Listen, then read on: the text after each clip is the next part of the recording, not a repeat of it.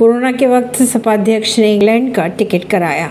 CM योगी ने कहा, अखिलेश ने भी किया पलटवार। सीएम योगी ने कहा कि कोरोना के वक्त कांग्रेस ने इटली तो सपा अध्यक्ष अखिलेश यादव ने इंग्लैंड का टिकट कटा ली थी। साथ ही ये भी कहा, सपा ने काशीराम जी के नाम पर बने विश्वविद्यालय का नाम भी बदल दिया था।